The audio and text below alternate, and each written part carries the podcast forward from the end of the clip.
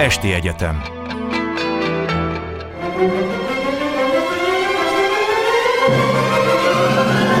A világ urai. Merre rángatják a világ szekerét a hatalmasok? Szénási Sándor műsora Jó estét kívánok! Ma esti vendégünk Stefano Bottoni történész, jó estét önnek is.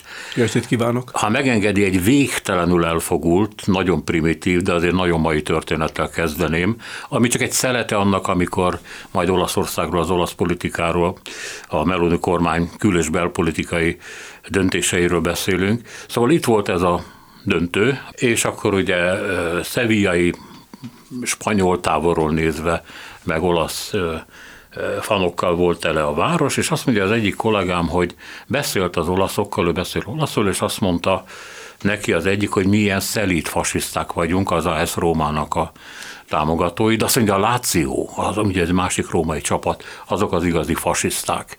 És hát ez így megragadt az agyában, hogy hogy van ez, hogy ez mennyire van jelen a mai Olaszországban. Úgyhogy ha megengedi, akkor ezzel az elfogult oldalról kezdenénk, hozzátéve, hogy amit a magyar újságolvasó vagy médiaolvasó nagyon akar, megtudhatja, olyan nagyon nem akarja, hogy azért voltak itt a év elején, februárban, márciusban nagyon kemény összetűzések, felvonulások.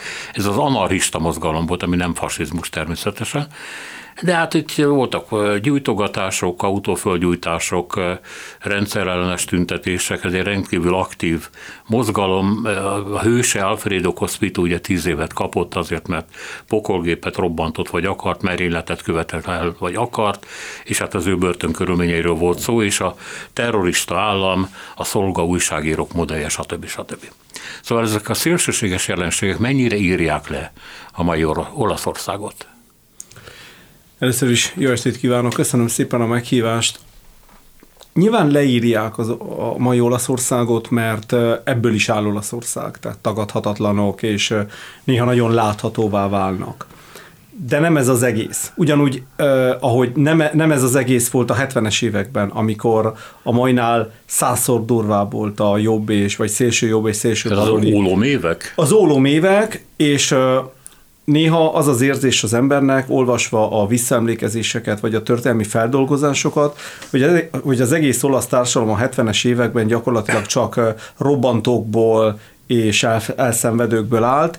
Valóban mindez a társadalom talán 3-4 százalékát érintette, a további 95 százaléka úgy élte le az életét, jól vagy rosszul, mintha ez mi se, mi se lett volna. Tehát a mindennapokat ez néha nagyon befolyásolta, de néha nem, és kollégáim foglalkoznak az egyetemen ezzel a kérdéssel, tehát olasz, történet, olasz jelenkorral, és jelennek meg olyan történeti feldolgozások, ahol például egy miniszternek a fiából lesz szélső baloldali terrorista, ez a Donat Katten miniszternek, a kereszténydemokrata miniszternek a fia, ami természetesen óriási tragédia a család számára, de ez a gyerek, aki egy nagyon jó család, nagyon jó szituált családban nő fel a 60-as években, és lesz belőle a prima linea szélső baloldali csoportból egy, egy, hát gyakorlatilag egy mesterlövész, tehát olyan ember, aki, aki részt vett halálos akciókban is, tehát nem csak támogatja terroristákat, hanem ő maga is képzett terroristává válik. Ugyanez a gyerek nyáron ugyanúgy elmegy nyaralni. Tehát, hogy ez, tehát éli, éli, a, éli az életét, vannak barátnői, nyaral, fogyasztó társadalommal részt vesz, miközben másodállásban úgymond terrorista. Tehát nagyon-nagyon paradox ez a történet ma, ha most visszatekintünk a, a 70-es vagy akár a 80-as évek elejére, a, a szélsőséges ö, ö, ö, társadalmi mozgalmak, vagy a terrorizmus, hát elenyésző mértékben határozzák meg, azt kell mondjam, Olaszországot ahhoz képest. Jelen vannak, néha nagyon láthatóak, vannak erőszakos tüntetések, vannak összecsapások, vannak perek, ö, van erről szó, tehát van egy, van egy óriási nyilvánossága, de ez, ez, ez a jelenség a 80-as évek második felétől hát ha nem is számolódott fel, de lényegesen visszaszorult. Ez, ez, ez megállapított. Csak azért gondoltam, hogy beszélnünk kell róla, mert Melóni abban az időben, tehát februárban, márciusban akkor már ugye kormányfő volt, és azt mondta, hogy nagyon sürgősen vissza kell térnünk egy társadalmi párbeszédhez, mert ami történik, az életveszélyes. És hát annak nevezte, amikor a Demokrata Párt képviselői fölkeresték ezt a említett Alfredo Cospito-t a börtönében, hogy tényleg megnézzék, hogy milyen körülmények között van.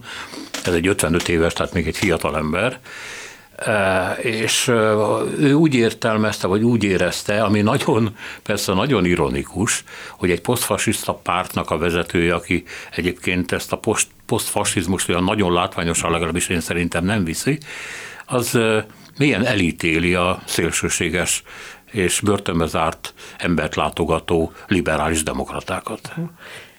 Ez Meloniról gondolom sokat fogunk beszélni, és ő valóban egy érdekes jelenség, szerintem érdemes figyelni rá, mert ő nem egy meteora, és nem is egy Berlusconi. Tehát valószínűleg az ő jelensége sokáig kíséri majd az olasz politikát, és ha nem is látunk benne egy második Orbánt, de azért van egy, vannak nagyon markáns vonásai, és van egy magasfokú politikai intelligencia benne, ami általában az olasz jobboldalból hiányzott tehát nagyon érdekes az ő jelensége. De visszatérve, ugye, amit előbb említett szerkesztő úr, ez az anarchizmus. Ez egy érdekes politikai társadalmi jelenség. Ugye a anarchisták voltak Olaszországban már a századfordulón, sőt, még királyt is tudtak ö, ö, megölni, tehát ugye ez a, ez a fajta politikai terrorizmus, ez végigkíséri az olasz, és nem csak az olasz történelmet a, a 20. században.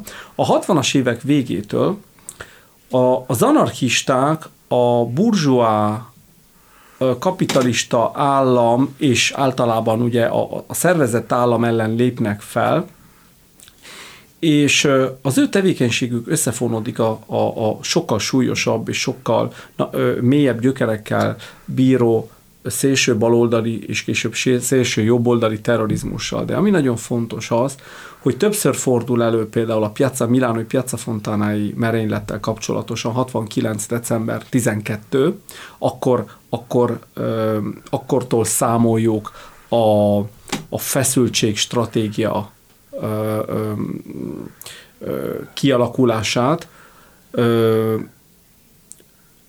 azt a merényletet az anarchistákra kenik.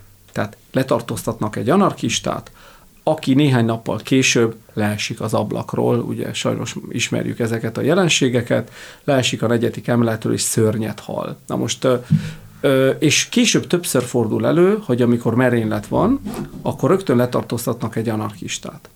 Tehát később úgy rakták össze történet, történészek ezt a jelenséget, hogy az anarchisták egy nagyon könnyen azonosítható célpont voltak, mert ők sosem rejtették véka alá, hogy hogy nem, hogy nem csak, hogy a, a, a kereszténydemokrata, a posztfasiszta államot nem szeretik, hanem az államot, mint olyan, tehát ők azon dolgoznak, hogy az állam alakulatot, mint olyat gyakorlatilag ö, földbe döngöljék, és azt se rejtették véka alá, hogy az általuk ö, az általuk elkövetett módszerek között ott szerepel az erőszak. Tehát ők ezt erőszakos úton is tudják, tudják elképzelni.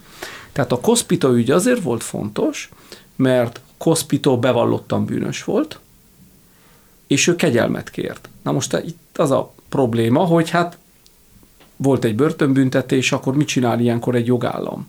És ő azzal zsarolta a jogállamot, hogy ő meg fog halni. Tehát ő gyakorlatilag, ő nem fog, mert ő nem fogadja el annak a burzsóá, annak, a, annak az államnak az ítéletét, ami el, elítélte, mert ő nem fogadja el annak az államnak a legitimitását. Ez egy nagyon, ez egy nagyon súlyos etikai, nem csak politikai, hanem etikai probléma, hogy ezzel, ezzel mit kezdünk. Mert azt tudjuk, hogy az olasz börtönviszonyok, és nem mától évtizedek óta rettenetesek és a, az európai bíróságok számtalanszor ítélték el Olaszországot a, a, az olasz börtönviszonyok miatt. Tehát túlzsúfoltak, elképesztő állapotok vannak.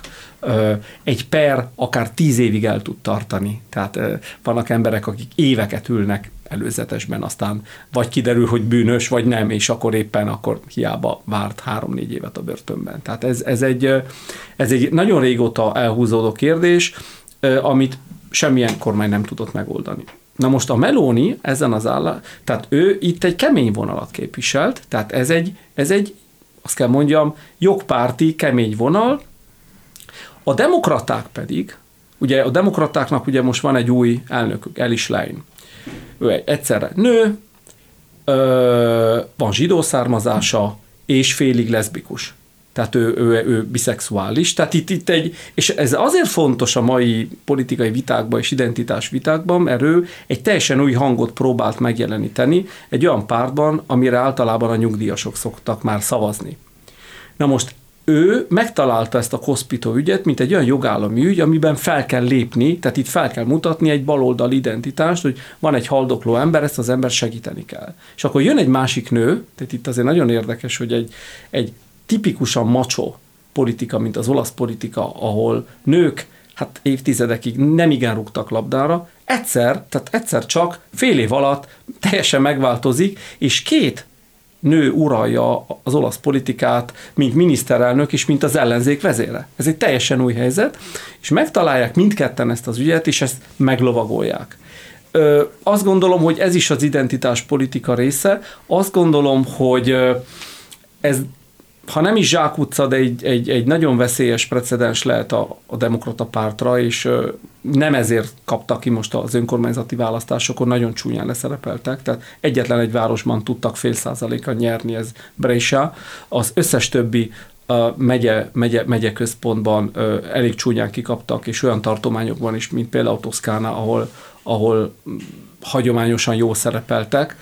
Ö, nem csak ezért vallottak verességet, de ez jól mutatja, hogy Melóninak most momentuma van. Tehát Meloni felépítette egy, nem csak egy pártot és egy hatalmi konstellációt, egy is kormányt vezet, hanem, hanem, hanem nagyon sok szavazó úgy látja, hogy most rendre van szükség, és ő ezt a rendpártiságot át tudja konvertálni politikai tőkével. Ez most kérdés, hogy meddig fogja tudni, de ez az ügy is, jól mutatja, hogy jól áll neki ez a ruha, ez a posztfasiszta, mondhatnánk negyedik fasiszta ruha, negyedik generációs posztfasiszta ruha, és ezért is látjuk, hogy hát azért igazán ez már nem olyan fekete, ugye ez már ilyen szürke vagy kék, tehát hogy ez a, ez a, ez a, ez a, ez a, ez a fekete egyenruha már nem olyan fekete. És visszatérve az, el, a, a, az első kérdés, ami nagyon érdekes, amit a Róma szurkolók mondanak, igen, mert miközben a Láció már a 60-as, 70-es évektől egy szélső, tehát a,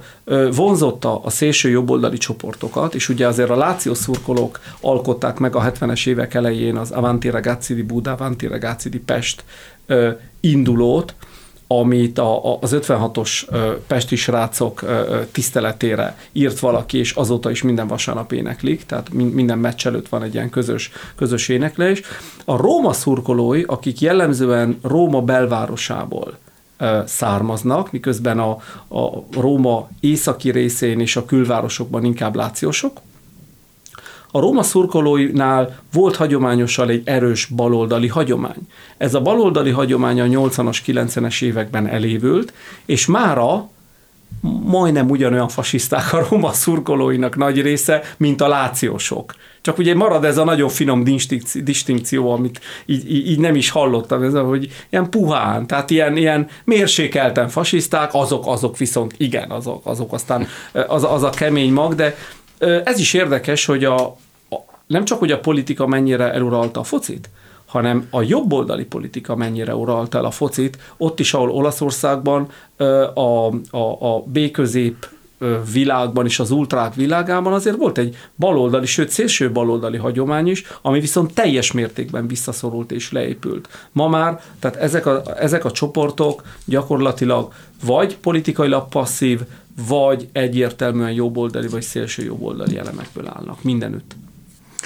Közben említsük meg, lehet, hogy az elején kellett volna, tehát gondolom, hogy a hallgató számára már kivilágosodott, hogy hát azért beszélünk ugye most az olasz helyzetről, mert pontosan hat hónapja lépett kormányra Meloni, 2022. október 22-én tudnélik, és hát egy Mit követ azóta, az lenne a megbeszélés tárgya, de hadd térjek vissza egyébként egy film élményem, vagy többszörös film élményem kapcsán oda, amit mondott, hogy a baloldali tradíció hogyan tűnik el. 50-es, 60-as években eh, készült Fernando főszereplésével egy sorozat, amit Magyarországon, aminek az alapját, könyv alapját a 80-as évek végén megjelenő Don Camillo kisvilága adta. Ennek több része volt, nagyon szórakoztató az egész, és mindegyik, a könyvek is, meg a filmek is fekete-fehérben arról szólnak, hogy a kommunisták és, a, és hát a maradinak nevezett ugye vallásos jobboldal hogyan küzd egymással, a kommunista polgármester, meg a pap harca, stb. stb. És ez egy pillanat alatt eltűnt. Miközben egyik film azzal végződik, hogy egymás mellett bicikliznek, tűnnek el a távolba, kvázi a naplementében, hogy meglátjuk, vívják meg a maguk harcukat, de ez a harc örök lesz. És nem lett török. És a baloldal eltűnt és már nincs kommunista polgármester, már a pártja sincs, és az egész átalakult, és gondolom az akkori szereplők, ha ma élnének, megkérdezik, hogy de hát mi történt, elvtársak vagy urak. A papok is Látta ezeket a filmeket? Hogyne, hogyne. Én, én, ráda, én bolonyai vagyok, és ez a falu, ahol ez, ahol ez a film, és a, és a, és a regény, tehát Giovannino Guareschi egy nagyon, nagyon híres író, író volt, ő egy katolikus, alapvetően jobboldali, de antifasiszta, tehát jobboldali, nem fasiszta író.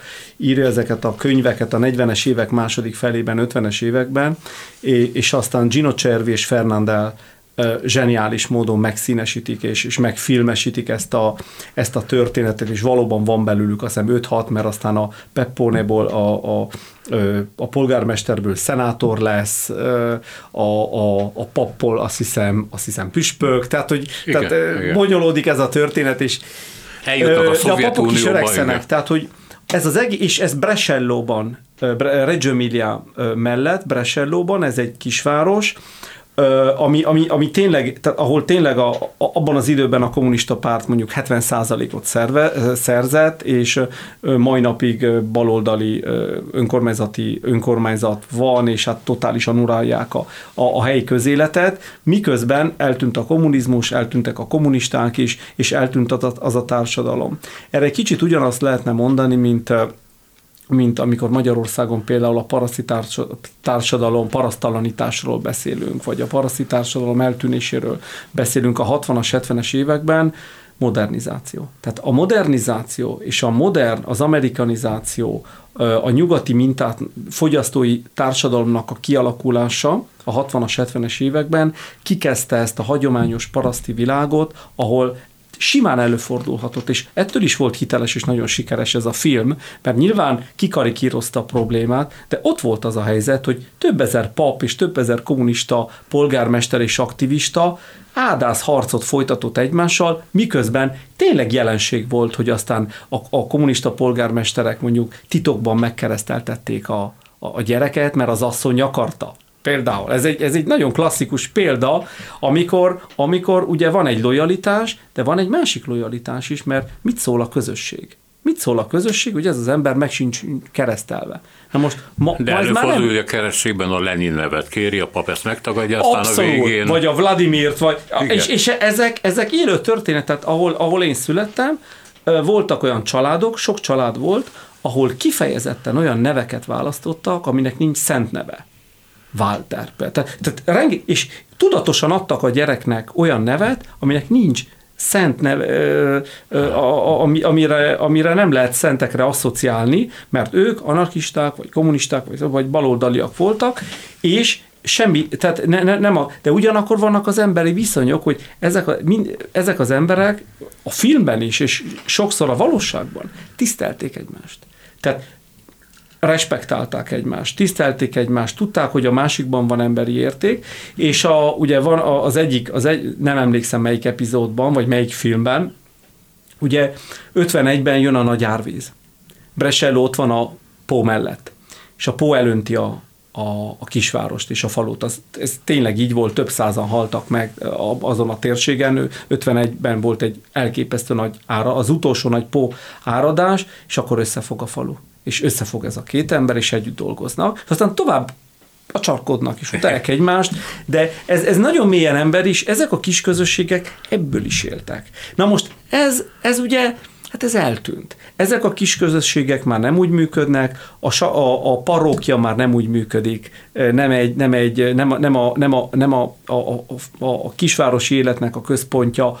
A kommunista párt helyi székháza már nem, a, nem tehát ott, ott, ott, ott már nem működik táncos mulatság minden szombat este, és nincs tombola, és nem oda mennek szórakozni a gyerekek. Az én, amikor én gyerek voltam, én még elkaptam ennek a kisvilágnak a 80-as években az utolsó maradványait. Aha. Azóta teljesen eltűnt. Érdekes lehetett, igen. Hát ez Magyarországon az öt órai tea volt mondjuk a 60-as, 70-es években a helyi szállodának a nagy termében, ahol hát ott lehetett ismerkedni, meg táncolni. Körülbelül értem, amit mond. De térjünk vissza a Meloni kormányra, amelynek a külpolitikája és a belpolitikáját sokan úgy mondják szöges ellentétben van egymásra, mert ugye a külpolitikája az rettenetesen Brüsszel párti, pontosabban Ukrajna párti, de ez nem akkor kezdődött, amikor Meloni hatalomra került, hanem már korábban. Tehát ő mindig Ukrajnát támogatta, és azt mondta, hogy világosá kell tenni, ki a áldozat és ki a támadó, legalábbis én ezt olvasom, majd mondja el, hogyha nem így van. És ebben hát nagyon uniókonform. Na most, ami a belpolitikát illeti, hát ez nem egészen így van, és a legutóbbi ilyen felsorolásban, hogy hát mégis mik történnek, itt ilyenek szerepelnek, Egyébként érthető módon szerintem a migráció ügye. Ezt ugye az Unió vagy, be, vagy Brüsszel nem vállalja föl a perem a megsegítését, Görög és Olaszországról van szó. És hát erre azt mondja Meloni, hogy nem, egy szabályozott bevándorlásra van szükség, és hát nem akarja támogatni az Unió bevándorlási politikáját. Szerintem nincs is olyan igazából, tehát nincs mire nemet mondani, ez más kérdés. Aztán valami olyan döntés, hogy nemet mondanak az azonos nemű szülőkre. Ugye ez a gender politika, ami a magyar politikát is uralja. Megszüntette az alapjövedelmet, ez most már ugye egy, szintén egy csapás egy baloldali gondolatra, bár most tudom, hogy mennyire baloldali, és hát és hát a, a nacionalizmus, amennyiben elindul, és törvényeket akar hozni az anglicizmus büntetésére, az idegen szavak kitiltására, az olasz nyelv, hölgyeim és uraim, legyen olasz. Ezt mondja gyakorlatilag. Tényleg ennyire ketté válik az ő politikája? Egy kicsit igen. Én, én azt gondolom, hogy sokan alábecsülték Melónit, amikor, amikor pártot alapított 2018 környékén, és ugye ez egy 3-4 százalékos párt volt. Tehát ez egy nagyon-nagyon kicsi pártból a Covid alatt, és aztán a Covid után 2021-22-re faragott egy olyan párt, hogy majdnem 30 százalékot kapott a választásokon, tehát koalíciót vezet, hárompárti koalíciót vezet, de egyértelmű, hogy az Északi Liga és Berlusconiék Farc Itália semmit nem tud tenni ellene és nélküle. Tehát ez a két párt most ilyen, ilyen, ilyen, ilyen, ilyen, ilyen kisebb szövetséges ként van jelen a kormányzatban, de nem nagyon tudják érdemben befolyásolni semmilyen irányban. Tehát megkerülhetetlen szereplő lett, azért ugye 77-es vagyok, ő azt hiszem vagy 77-es, vagy 78-as, tehát 45 éves nőről van szó, azért aki az olasz politikát látja, ismeri, az tudja, hogy az egyrészt ugye férfi politika, kettő gerontokrácia. Tehát 60 év alatt nincs igazán labdára rugó politikus, és ráadásul ez a nő nem valakinek a lánya. Tehát ez a nő egy, egy római külvárosban kezd el politizálni 30 évvel ezelőtt, és, és szó szerint felküzdi magát.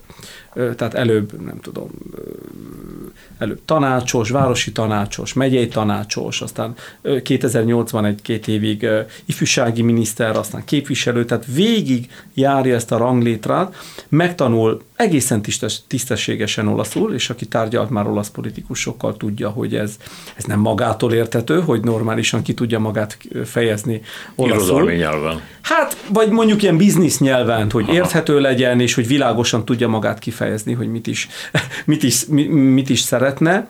Megtanulja, megtanulja nagy politikát, aztán nagyon ravasz módon az európai ö, ö, palettán a lengyelekhez csatlakozik, tehát ez az ukrajna párti politika innen is ered, hogy Meloni az ö, tehát a, a konzervatív reform ö, párt családnak a nem csak a tagja, hanem annak az elnöke, tehát az lengyelekkel együtt, ami azt jelenti, hogy nyilvánvalóan ukrán ügyben és orosz ügyben egy ilyen politikát kell vinni. Én azt gondolom, hogy ő személy szerint eléggé azonosul ezzel a politikával, a pártjában és az értelmiségi holdudvarában, amennyiben van ilyen, ott viszont a, az előző években nagyon, hang, nagyon markánsan előjöttek ezek az ilyen eurázsiai, meg ezek az ilyen orosz kompatibilis vonalak. Tehát szerintem ez a politika nem megváltozhatatlan, tehát most ez egy olyan politika, amit ő visz, konzekvensen, és ezért konfliktusokat is vállal.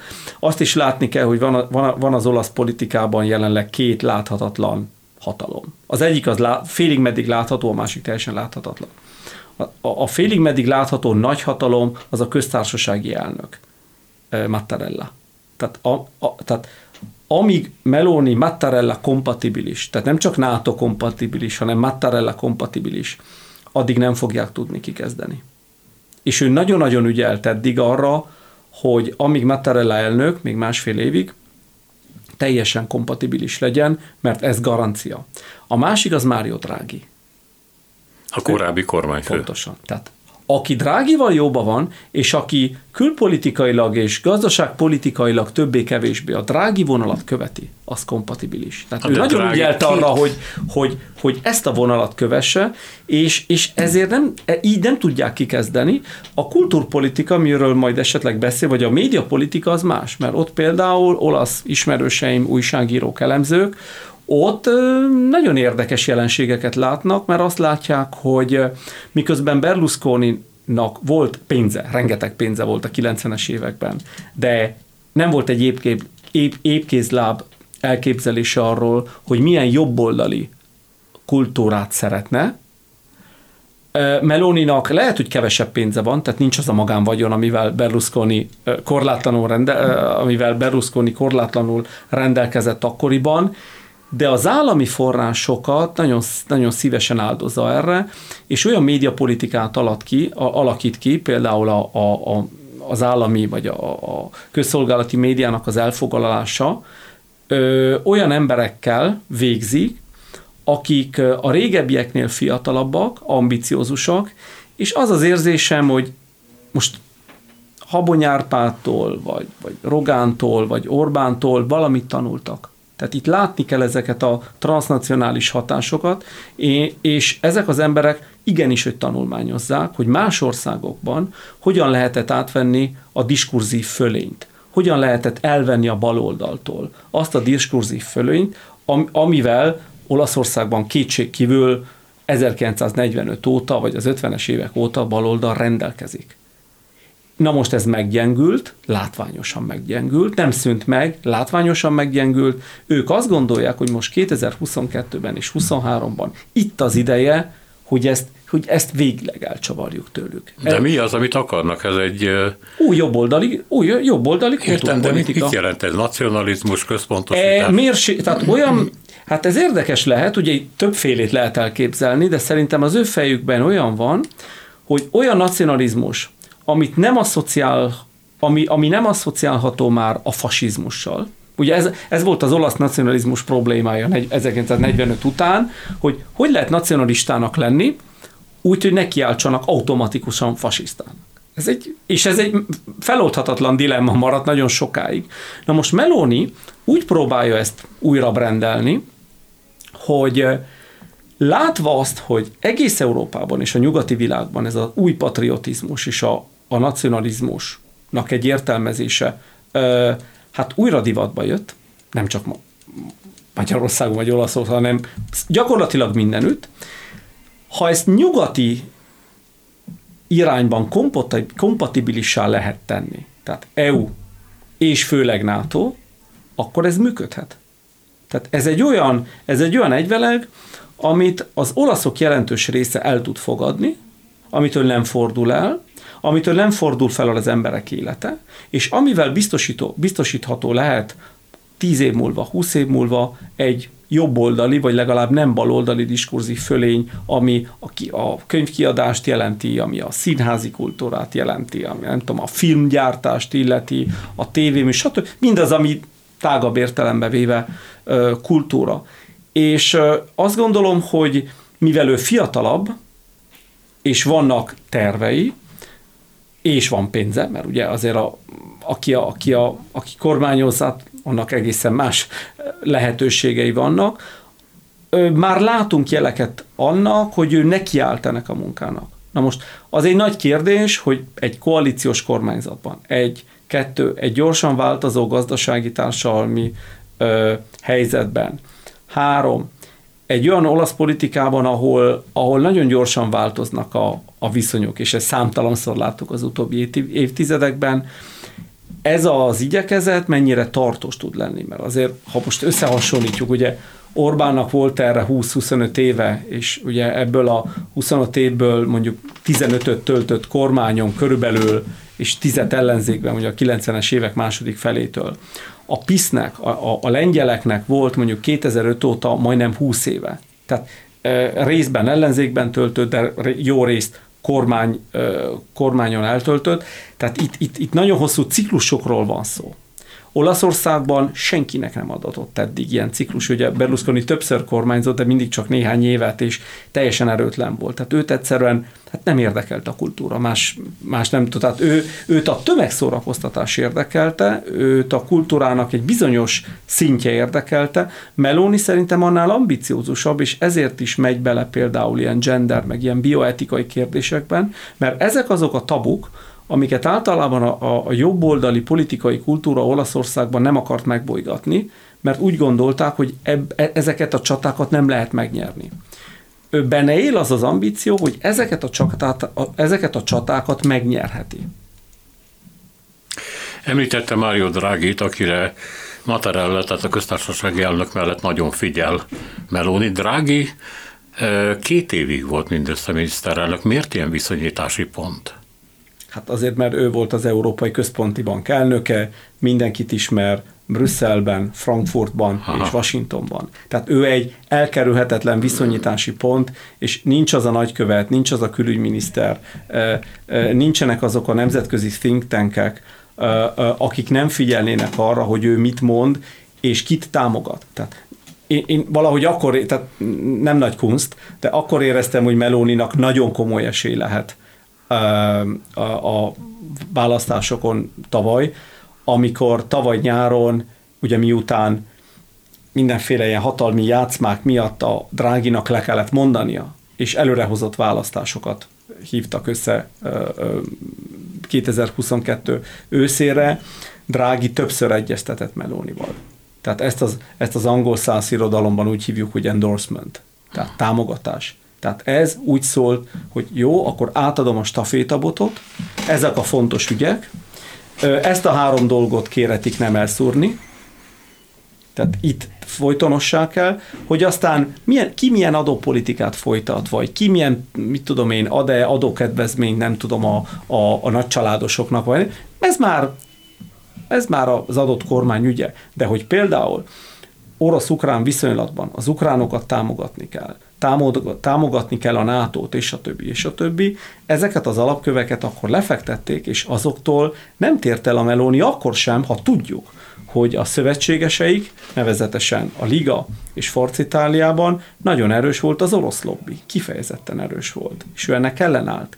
És ez, azt kell mondjam, sok liberális olaszban imponált akkor is, ha nem tetszett nekik a Meloni belpolitikája. Tehát van egy ilyen, van a társadalomban egy ilyen, és a, a mondjuk a műveltebb rétegekben egy ilyen, egy ilyen kettőség most a Melónival kapcsolatosan, ha megkérdezi őket, hogy ú, nagyon sok mindenben nem tetszik, de azért azt, azt fogják mondani, hogy mondjuk egy pohár bor után, hogy az egy kemény csaj. Uh-huh. Az egyik dolog, hogy kemény csaj. Tehát senki nem tette oda tehát nem az, a, nem az az ember, aki oda került, mert oda rakták, hanem oda felküzdötte magát. Ez imponál. És a másik, hogy aki mondjuk mint én személyesen, aki, aki, aki mondjuk teljesen ukrán párti ebben a dologban, és azt gondolja, hogy van egy agresszor, van egy, meg táma, van, van, egy, van egy támadó, van egy megtámadott, a megtámadottat segítjük, stb. stb. Hát hogy is mondjam, én hálás vagyok azért, hogy Olaszország ilyen politikát visz, mert ha Giuseppe Conte lett volna még a kormányfő, és a szerencsétlen pártja az ötcsillagos mozgalom, akkor mélyen az oroszok seggében lennék, bocsánat. Ha olyan koalíció lenne, hogy ötcsillagos mozgalom és, és Északi Liga, ami, ami 18 és 19 között között volt, akkor nagyjából úgy viselkednénk, mint Orbán. Ami Drágét illeti, hát nem egy jó indulatú megjegyzés, de olvastam a médiával vele kapcsolatban, hogy nem csak Meloni, kapaszkodik ő bele, de ő is, tehát a Meloni felszólal a parlamentben, akkor drági feje mozdul először és kezd sűrű bólogatásba. Ez így van? Tehát a Drági reménykedik még egy új politikai karrierben, amit Melonitól kaphat? Hát a, ugye Olaszországban a, a, az olasz közjogi rendszerben van egy, van egy koronázatlan királyhelyzet, és ez a köztársasági elnök. Ugye a köztársasági elnök intézményének, de főleg informális hatalmának a, a, a súly elképesztő mértékben nőtt az utóbbi évtizedekben. Tehát aki ma Olaszországban köztársasági elnök, és általában idős urak, tehát jellemzően, tehát Carlo Zeglio Ciampi, Napolitano, Scalfaro korábban, Mattarella, ezek mind bőven 80 fölötti urak, akik minden hájjal megkentek, és 50 éve forognak az olasz politikában, és minden csínyát, bínyát ismerik, és mindenkiről van valami dossziéjük, és valami, valami, tehát mindenkit nem csak, hogy meg tudnak zsarolni, hanem mindenkit mindenkivel tárgyalni tudnak, és, és nagyon-nagyon széles körű ö, támogatottságuk van. Na most, ha Dráginak vannak tervei, ezek lehetnek ezek a tervek. Hogy ő lesz a következő Mattarella? Ilyen, ilyen, ilyen elképzelhető, ilyen elképzelhető. Ahhoz viszont egy nagyon széles konszenzus lenne, és ugye amikor őt megválasztották kor, kormányfőnek, azt hiszem 2021-ben volt, igen, azt hiszem vagy 20 vagy 21-ben, mert én is felejtem el, hogy hány kormány volt, és mikor történt, de a lényeg az, hogy ki volt ellenzékben. Egyetlen egy párt volt ellenzékben, a Meloni pártja. Mindenki más megszavazta, mert úgy érezte, hogy nem teheti meg, hogy nem szavazza meg. Tehát ilyen a, ez, a, ez egy igazi varázsló, tehát egy nagyon erős varázsló, és úgy megbabonázta ezt a parlamentet, hogy csak a, és egyébként a Meloni ebből is nyert respektet. Mert ő, ő megtehette volna, hogy beáll a többiek mögé, és azt mondja, én is támogatom, akkor is a semmiben nem értünk egyet, de ő ebből épített egyébként politikai tőkét, hogy, hogy ő azt mondta, hogy nem, mi ellenzékben vagyunk, ebben és ebben és ebben nem értünk egyet, de mikor kitört a háború 22 áprilisában, februárjában, akkor a Meloni felszólalt a parlamentben, és támogatta a kormányt ebben az egy dologban, pedig nagyon könnyű volt, nagyon könnyű lett volna. Én ezt nem felejtem el neki pozitív értelemben, tehát szerintem ez egy óriási cselekedet volt, hogy ellenzékből támogatta a kormányt egy olyan ügyben, amiben az olasz társadalom 40-50 százaléka legalább, ha nem is nyíltan orosz párti, de mindenképpen ilyen Orbáni módon háború ellenes volt. Nagyon könnyű lett volna azt mondani, hogy ne küldjünk Ukrajnának fegyvereket, legyen tűzszünet, meg béke, meg tárgyalások. Nem, ő nem ezt mondta, és, és ezzel te szerintem ekkor nyerte el igazán. Nyerte meg magának a drágit, mert a drági látta, hogy ez egy lojális ellenfél ez a nő, aki ellenzékből támogatja, miközben a saját koalícióban résztvevő pártok fenték a kést, és azt a pillanatot várták, amikor szépen leszúrhatják, és ez meg is érkezett rá néhány hónappal. Ez se felejtett el egyébként. Sem a demokrata pártnak, sem a többieknek. Tehát ez egy, hogy, hogy is mondjam, a politika azért emberi viszonyokból is áll, és a politika ilyen, ilyen, ilyen, ilyen, ilyen, ilyen, ilyen dolgokból terület. Említette többszörösen, hogy az orosz társadalomban egy ilyen ukrán párt, tehát orosz ellenes politikát vinni azért is nehéz vagy varázslat, ha már használta ezt a szót, mert az orosz társadalomban az orosz barátság él. És ezt nagyon nehéz így kívülről megmagyarázni, hogy ez pusztán Amerika ellenességet jelent, tehát ha nem Amerika, akkor legyen inkább Oroszország, hogy ennek van valami értéktartalma is. Hú, ezt, ezt már nagyon sokan tanulmányozták, és sok jó elmélet van. Én most egy percben próbálom, próbálom felsorolni néhány komponens, néhány elemét ennek. Nem biztos, hogy kimerítő, de talán adat, adhat egy, egy, egy támpontot. Az egyik a nyugat és Amerika ellenesség. Ez nagyon fontos. Ez, ez, ez részese az olasz baloldali identitásnak már a második világháború óta. Ezt látni kell.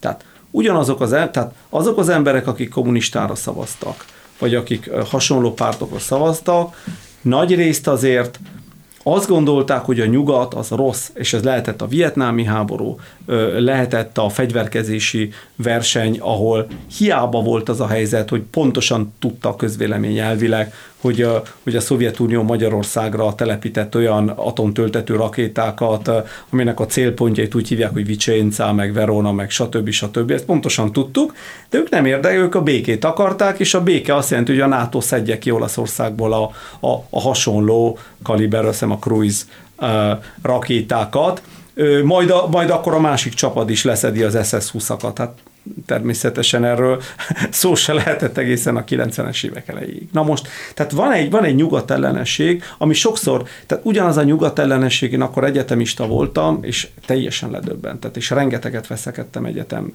társakkal ilyen, ilyen ügyekben, amikor ment a szerb koszovói háború, és a baloldali ilyen kollektívák és a baloldali csoportosulások az egyetemen mind szerpártiak voltak, és védték a Milosevicet. Mondom, bocsánat, gyerekek, hát hülyék vagytok? Hát ez egy háborús bűnös. Ez, ez gyakorlatilag egy népírtást rendezne, ha, ha ez 8, 98 ősszel, 99 elejéről beszélünk, és amikor a NATO ugye végül is 99 márciusában elkezdi bombázni Szerbiát, akkor nyilván nem örülök ennek, ráadásul ugye akkor lépett be a NATO-ba Magyarország, és akkor bombázzák mondjuk Szabadkát, és akkor még Szabadkán volt sok tízezer magyar, tehát nyilván fájdalmas is ez a dolog, és nagyon ellentmondásos ez az akció, de mégis megakadályozott egy, egy, egy komplet népírtást, amit a Milosevicsék akkor már rendeztek, és akkor az olasz baloldal jelentős része, ki, kivel áll, és a, a boszniai háborúban és a Horvátország ugyanúgy a szerbekkel.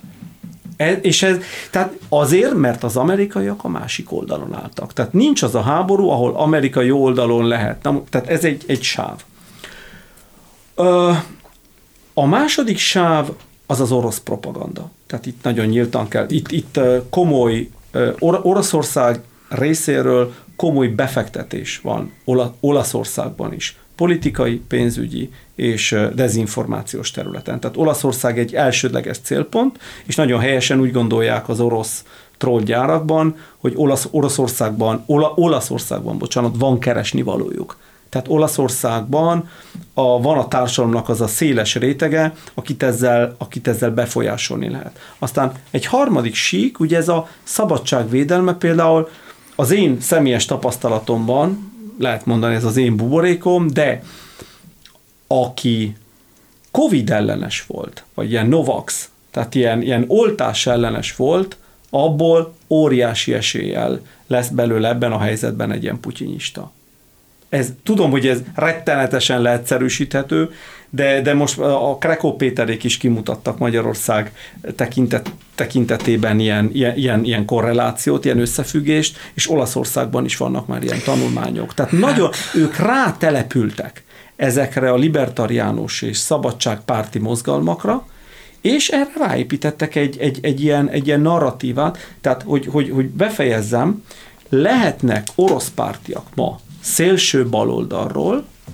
Ja, és a másik a, a náci téma. Ukránok, mint nácik. Tehát ez például egy olyan téma, ami szélső baloldalon mindent visz.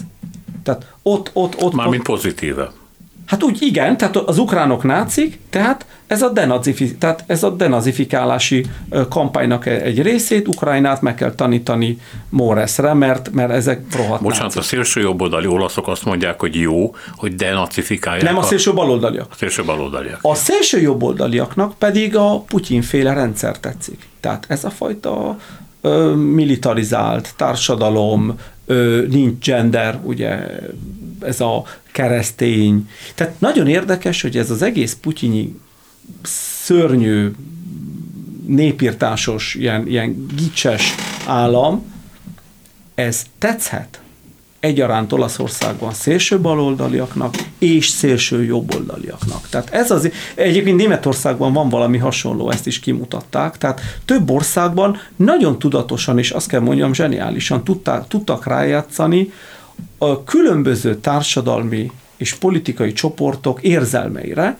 és összehoztak egy ilyen szörny koalíciót, ami, ami, ami eddig szinte lehetetlennek tűnt. És ez most létrejött ebben a dologban. És akkor ö, marad egy kisebbség, vagy marad egy csendes többség, ezt nem tudom, de maradnak azok, akik mi, mi, mi, mi, hogy is mondjam nekem, mint egyetemi oktató, rengeteg vitám volt, van, és valószínűleg még lesz annak az egyszerű álláspontnak a megvédésében, hogy basszus szerintem igenis, hogy van egy agresszor, igenis, hogy, igenis, hogy támog... És ez, ez, ami számomra evidencia, és én ezt teljes szíven támogatom, néhány kollégám úgy gondolja, hogy ez már engem úgy hívnak, ez a, ez a úgy, úgy viccesen, ilyen NATO ultrancista. Tehát, ilyen, tehát, hogy én egy ilyen, és én mondom, gyerekek, én ezt vállalom, semmi probléma, Örüljön, és akkor rögünk rajta. Sorosista. De, igen, de hogy ebbe benne van, tehát ez a, ez a NATO bérenc, vagy ez a túlzott NATO párti, lehet, hogy ebben az is közeljátszik, hogy én ugye tudom, hogy mi ennek az alternatívája, vagy mi, hogy, hogy mi történik, amikor, amikor egy kicsit túlságosan eltávolodunk ezektől a dolgoktól, akkor jön egy másik csapat, és elfoglalja a köztereket, és elfoglalja az életünket, de, de ez Olaszországban is egy nagyon komoly harc. Tehát ezért is érdekes Meloninak a, és a Meloni kormánynak a helyzete, mert Olaszország esetében úgy, úgy mint például a bolgároknál, hát nagyon-nagyon-nagyon nem egyértelmű, hogy, hogy, hogy ezt az utat választották volna, mert nagyon-nagyon sokkal könnyebb lett volna ö, ö, belesimulni egy ilyen egy ilyen békepárti álláspontba, hogy hát kicsit mindenkinek igaza van, hát mindenki kicsit hibázott, akkor most nézzük meg, hogy vagy például elmenni, mondjuk azért nem menjünk el emellett. Például rárepülni a, a, a, a, a, a Szentszék vonalára, mond. Hát a, a Szent Atya is azt mondja, hogy béke kell, hogy tárgyalások kellenek, akkor küldjünk valakit Moszkvába, vagy Minskbe, vagy, vagy Kievbe, lássuk, hogy mit, egy diplomatát küldjünk, egy ilyen békemissziót. Nagyon könnyű lett volna például ezt, a, ezt az álláspontot képviselni, de nem, tehát Meloniék tudatosan választottak egy, másik, egy másikat, de, de az is fontos, ahogy mondtam, hogy mögöttük ott van a köztársasági elnök és Drági, és egy olyan NATO kompatibilis és Amerika kompatibilis álláspont, és ezt, ezt a játékot játszák most a lengyelek is, nagyon-nagyon tudatosan, hogyha van valami belpolitikai disznóság, ezt egyelőre el lehet el lehet tussolni. Ezt most elnézik. Pontosan. Sok mindent elnéznek, amit mondjuk egy-két évvel ezelőtt nem néztek volna el, és lehet, hogy három év múlva is, ismét nem néznek el, de most éppen igen, mert most mindenkire szükség van. Hát ez a nyugat ellenes, vagy hogy mondjam, orosz párti hangulat erősödése itt ott Európában azért, azt hiszem erre mondja a művelt angol, hogy a bad future is looming. Szóval olyan, ami tornyosul fölöttünk, az nem szép. Eh, nézzük meg azt, amit már korábban emlegetett a beszédben, hogy mennyire eh, tanulnak az Orbánizmusból, illetve Orbán és Meloni szövetsége mennyire jöhet létre, illetve ezt mennyire vágja ketté ezt a lehetőséget, az az ukrajna pártiság, amit ugye Meloni nagyon konzekvensen visz, de aminek ugye, ahogy ön is mondta, igazán kemény társadalmi háttere hát nem látszik. Én azt gondolom, hogy, hogy ez egy valóban egy nem létező szövetség geopolitikai értelemben. Úgy előbb említettük a migráció ügyet. Ott is például, és nem először a két kormánynak az álláspontja teljesen eltér egymástól. Ugye az olasz ér, érdek, és ez mondhatnám össz, össztársadalmi érdek, vagy bármely, bárki kormányon van ugyanazt mondaná egy EU csúcson, szét kell teríteni ezt a problémát, nem lehet nem lehet, nem lehet, nem lehet a, a, a frontországokra hagyni ennek a kezelését, legyen a Spanyolország, Görögország vagy éppen Olaszország. Mit mondanak a magországok, mit, mit mond a kontinentális Európa? Hát gyerekek, ez van, nagyon jó, ti ott vagytok, segítsetek rajtuk, mi ebből nem kérnénk, mert mi már elegen vagyunk, köszönjük szépen. Tehát nagyjából ez van, ez van mondva. Tehát Olaszországnak ezt kell mondania, ezt kell képviselnie, ez az érdeke, és természetesen Orbánéknak viszont teljesen ellentétes a véleménye, és ez a két vélemény, de ez már 2015-16 óta így van, hogy miközben mindenki szídja a migránsokat, és mindenki szeretné, ha nem lennének, de ha már vannak, akkor valamit kell velük kezdeni, és uh, itt, itt nincs közös platform lehetősége. Tehát csak akkor lenne, ha valaki feladja a saját álláspontot. Az olaszok soha nem fogják ezt mondani, bárki lenne kormányon, hogy hát semmi probléma, mi nyugodtan elbírunk két-háromszáz ezer embert évente, majd mindenkit megetetünk, megitatunk, mindenkinek adunk munkát, úgyis nincs itt 10%-os munkanélküliség, ahogy egyébként van, tehát teljesen jól el vagyunk, virágzó gazdaság, tehát másra se várunk, mint ahogy itt Afrikából és Közép-Ázsiában mindenféle tömegek el, el, el, elárasztják az országot. Ilyet, ilyet felelős olasz kormányfő nem mondhat, különben széncincálják, de Orbánék viszont ennek az ellenkezőjére építettek fel egy komplet, komplet politikát. Nem hinném, hogy holnap után felállnak, és azt mondják, á, nem probléma, akkor jöjjön ide 20 ezer ember, hát valahogy el leszünk. Tehát ez, ez az egyik. A másik dolog, ami rettenetesen fontos, ez az ukrán, az, az ukrán ügy, nem látom azt a helyzetet szintén, hogy Orbán színpadra áll pár nap múlva, és azt mondja, hát végül is hiba volt ez az egész. Tehát most erőteljesebben kellene Ukrajnát támogatni, nem kéne őket szivatni, majd jöjjenek a NATO-ba, vagy az EU-ba, ha nagyon akarják, meleg szívvel fogadjuk őket, stb. Ezt nem látom.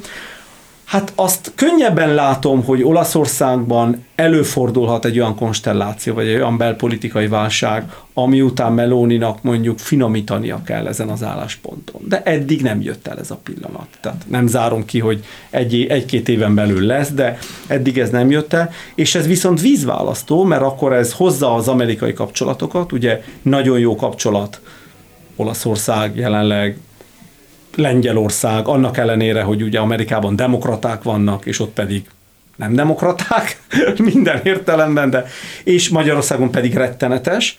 Tehát itt, itt ez, ez a második vonal.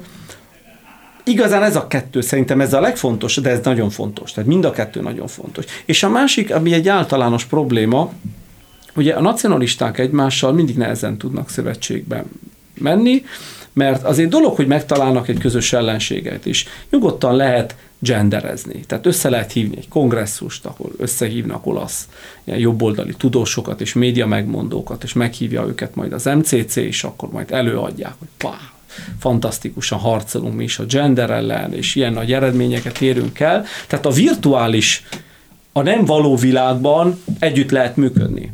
De amikor arról van szó, hogy jó, rendben, de akkor mondjuk mezőgazdasági termékekben, akkor mondjuk mi lesz a magyar exporttal Olaszországban. Például, tehát hogy a vámok, vagy öm, ö, környezetvédelmi politikának a hatásai különböző országokra, vagy védelmi politika, EU bővíté. Tehát rengeteg olyan kérdés, szak, szakpolitikai kérdés van, ahol a két kormánynak az álláspontja teljesen eltér. És ezek stratégiai, tehát ezek nem nem, ö, nem hangsúlybeli eltérések, ezek tartalmi eltérések. Tehát itt és, és nincs igazán lehetőség. Tehát Melóninak lehet, hogy szüksége lesz egy-két, egy, egyszer-kétszer Orbánra, de ez egy taktikai szövetség lesz. Tehát ő nem tekint Orbánra, mint szövetség, mert pontosan tudja, hogy az ő hatalma és az ő pozíció nem Orbántól függ, hanem mondjuk Amerikától, Brüsszeltől, a nemzetközi befektetői környezettől, és a többi, és a többi, és azt is tudja, hogy Berlusconi már többször belebukott abban, hogy, hogy ez a környezet nem volt támogató. Ő ezeket a hibákat, ő ezekből a hibákból próbál tanulni. Köszönöm szépen, hogy itt volt velünk. Stefan Abottoni történész volt a vendégünk az elmúlt 52 percben. A műsort Sámec János szerkesztette, a műsorvezető Szénási Sándor volt. Köszönjük a figyelmüket, minden jót!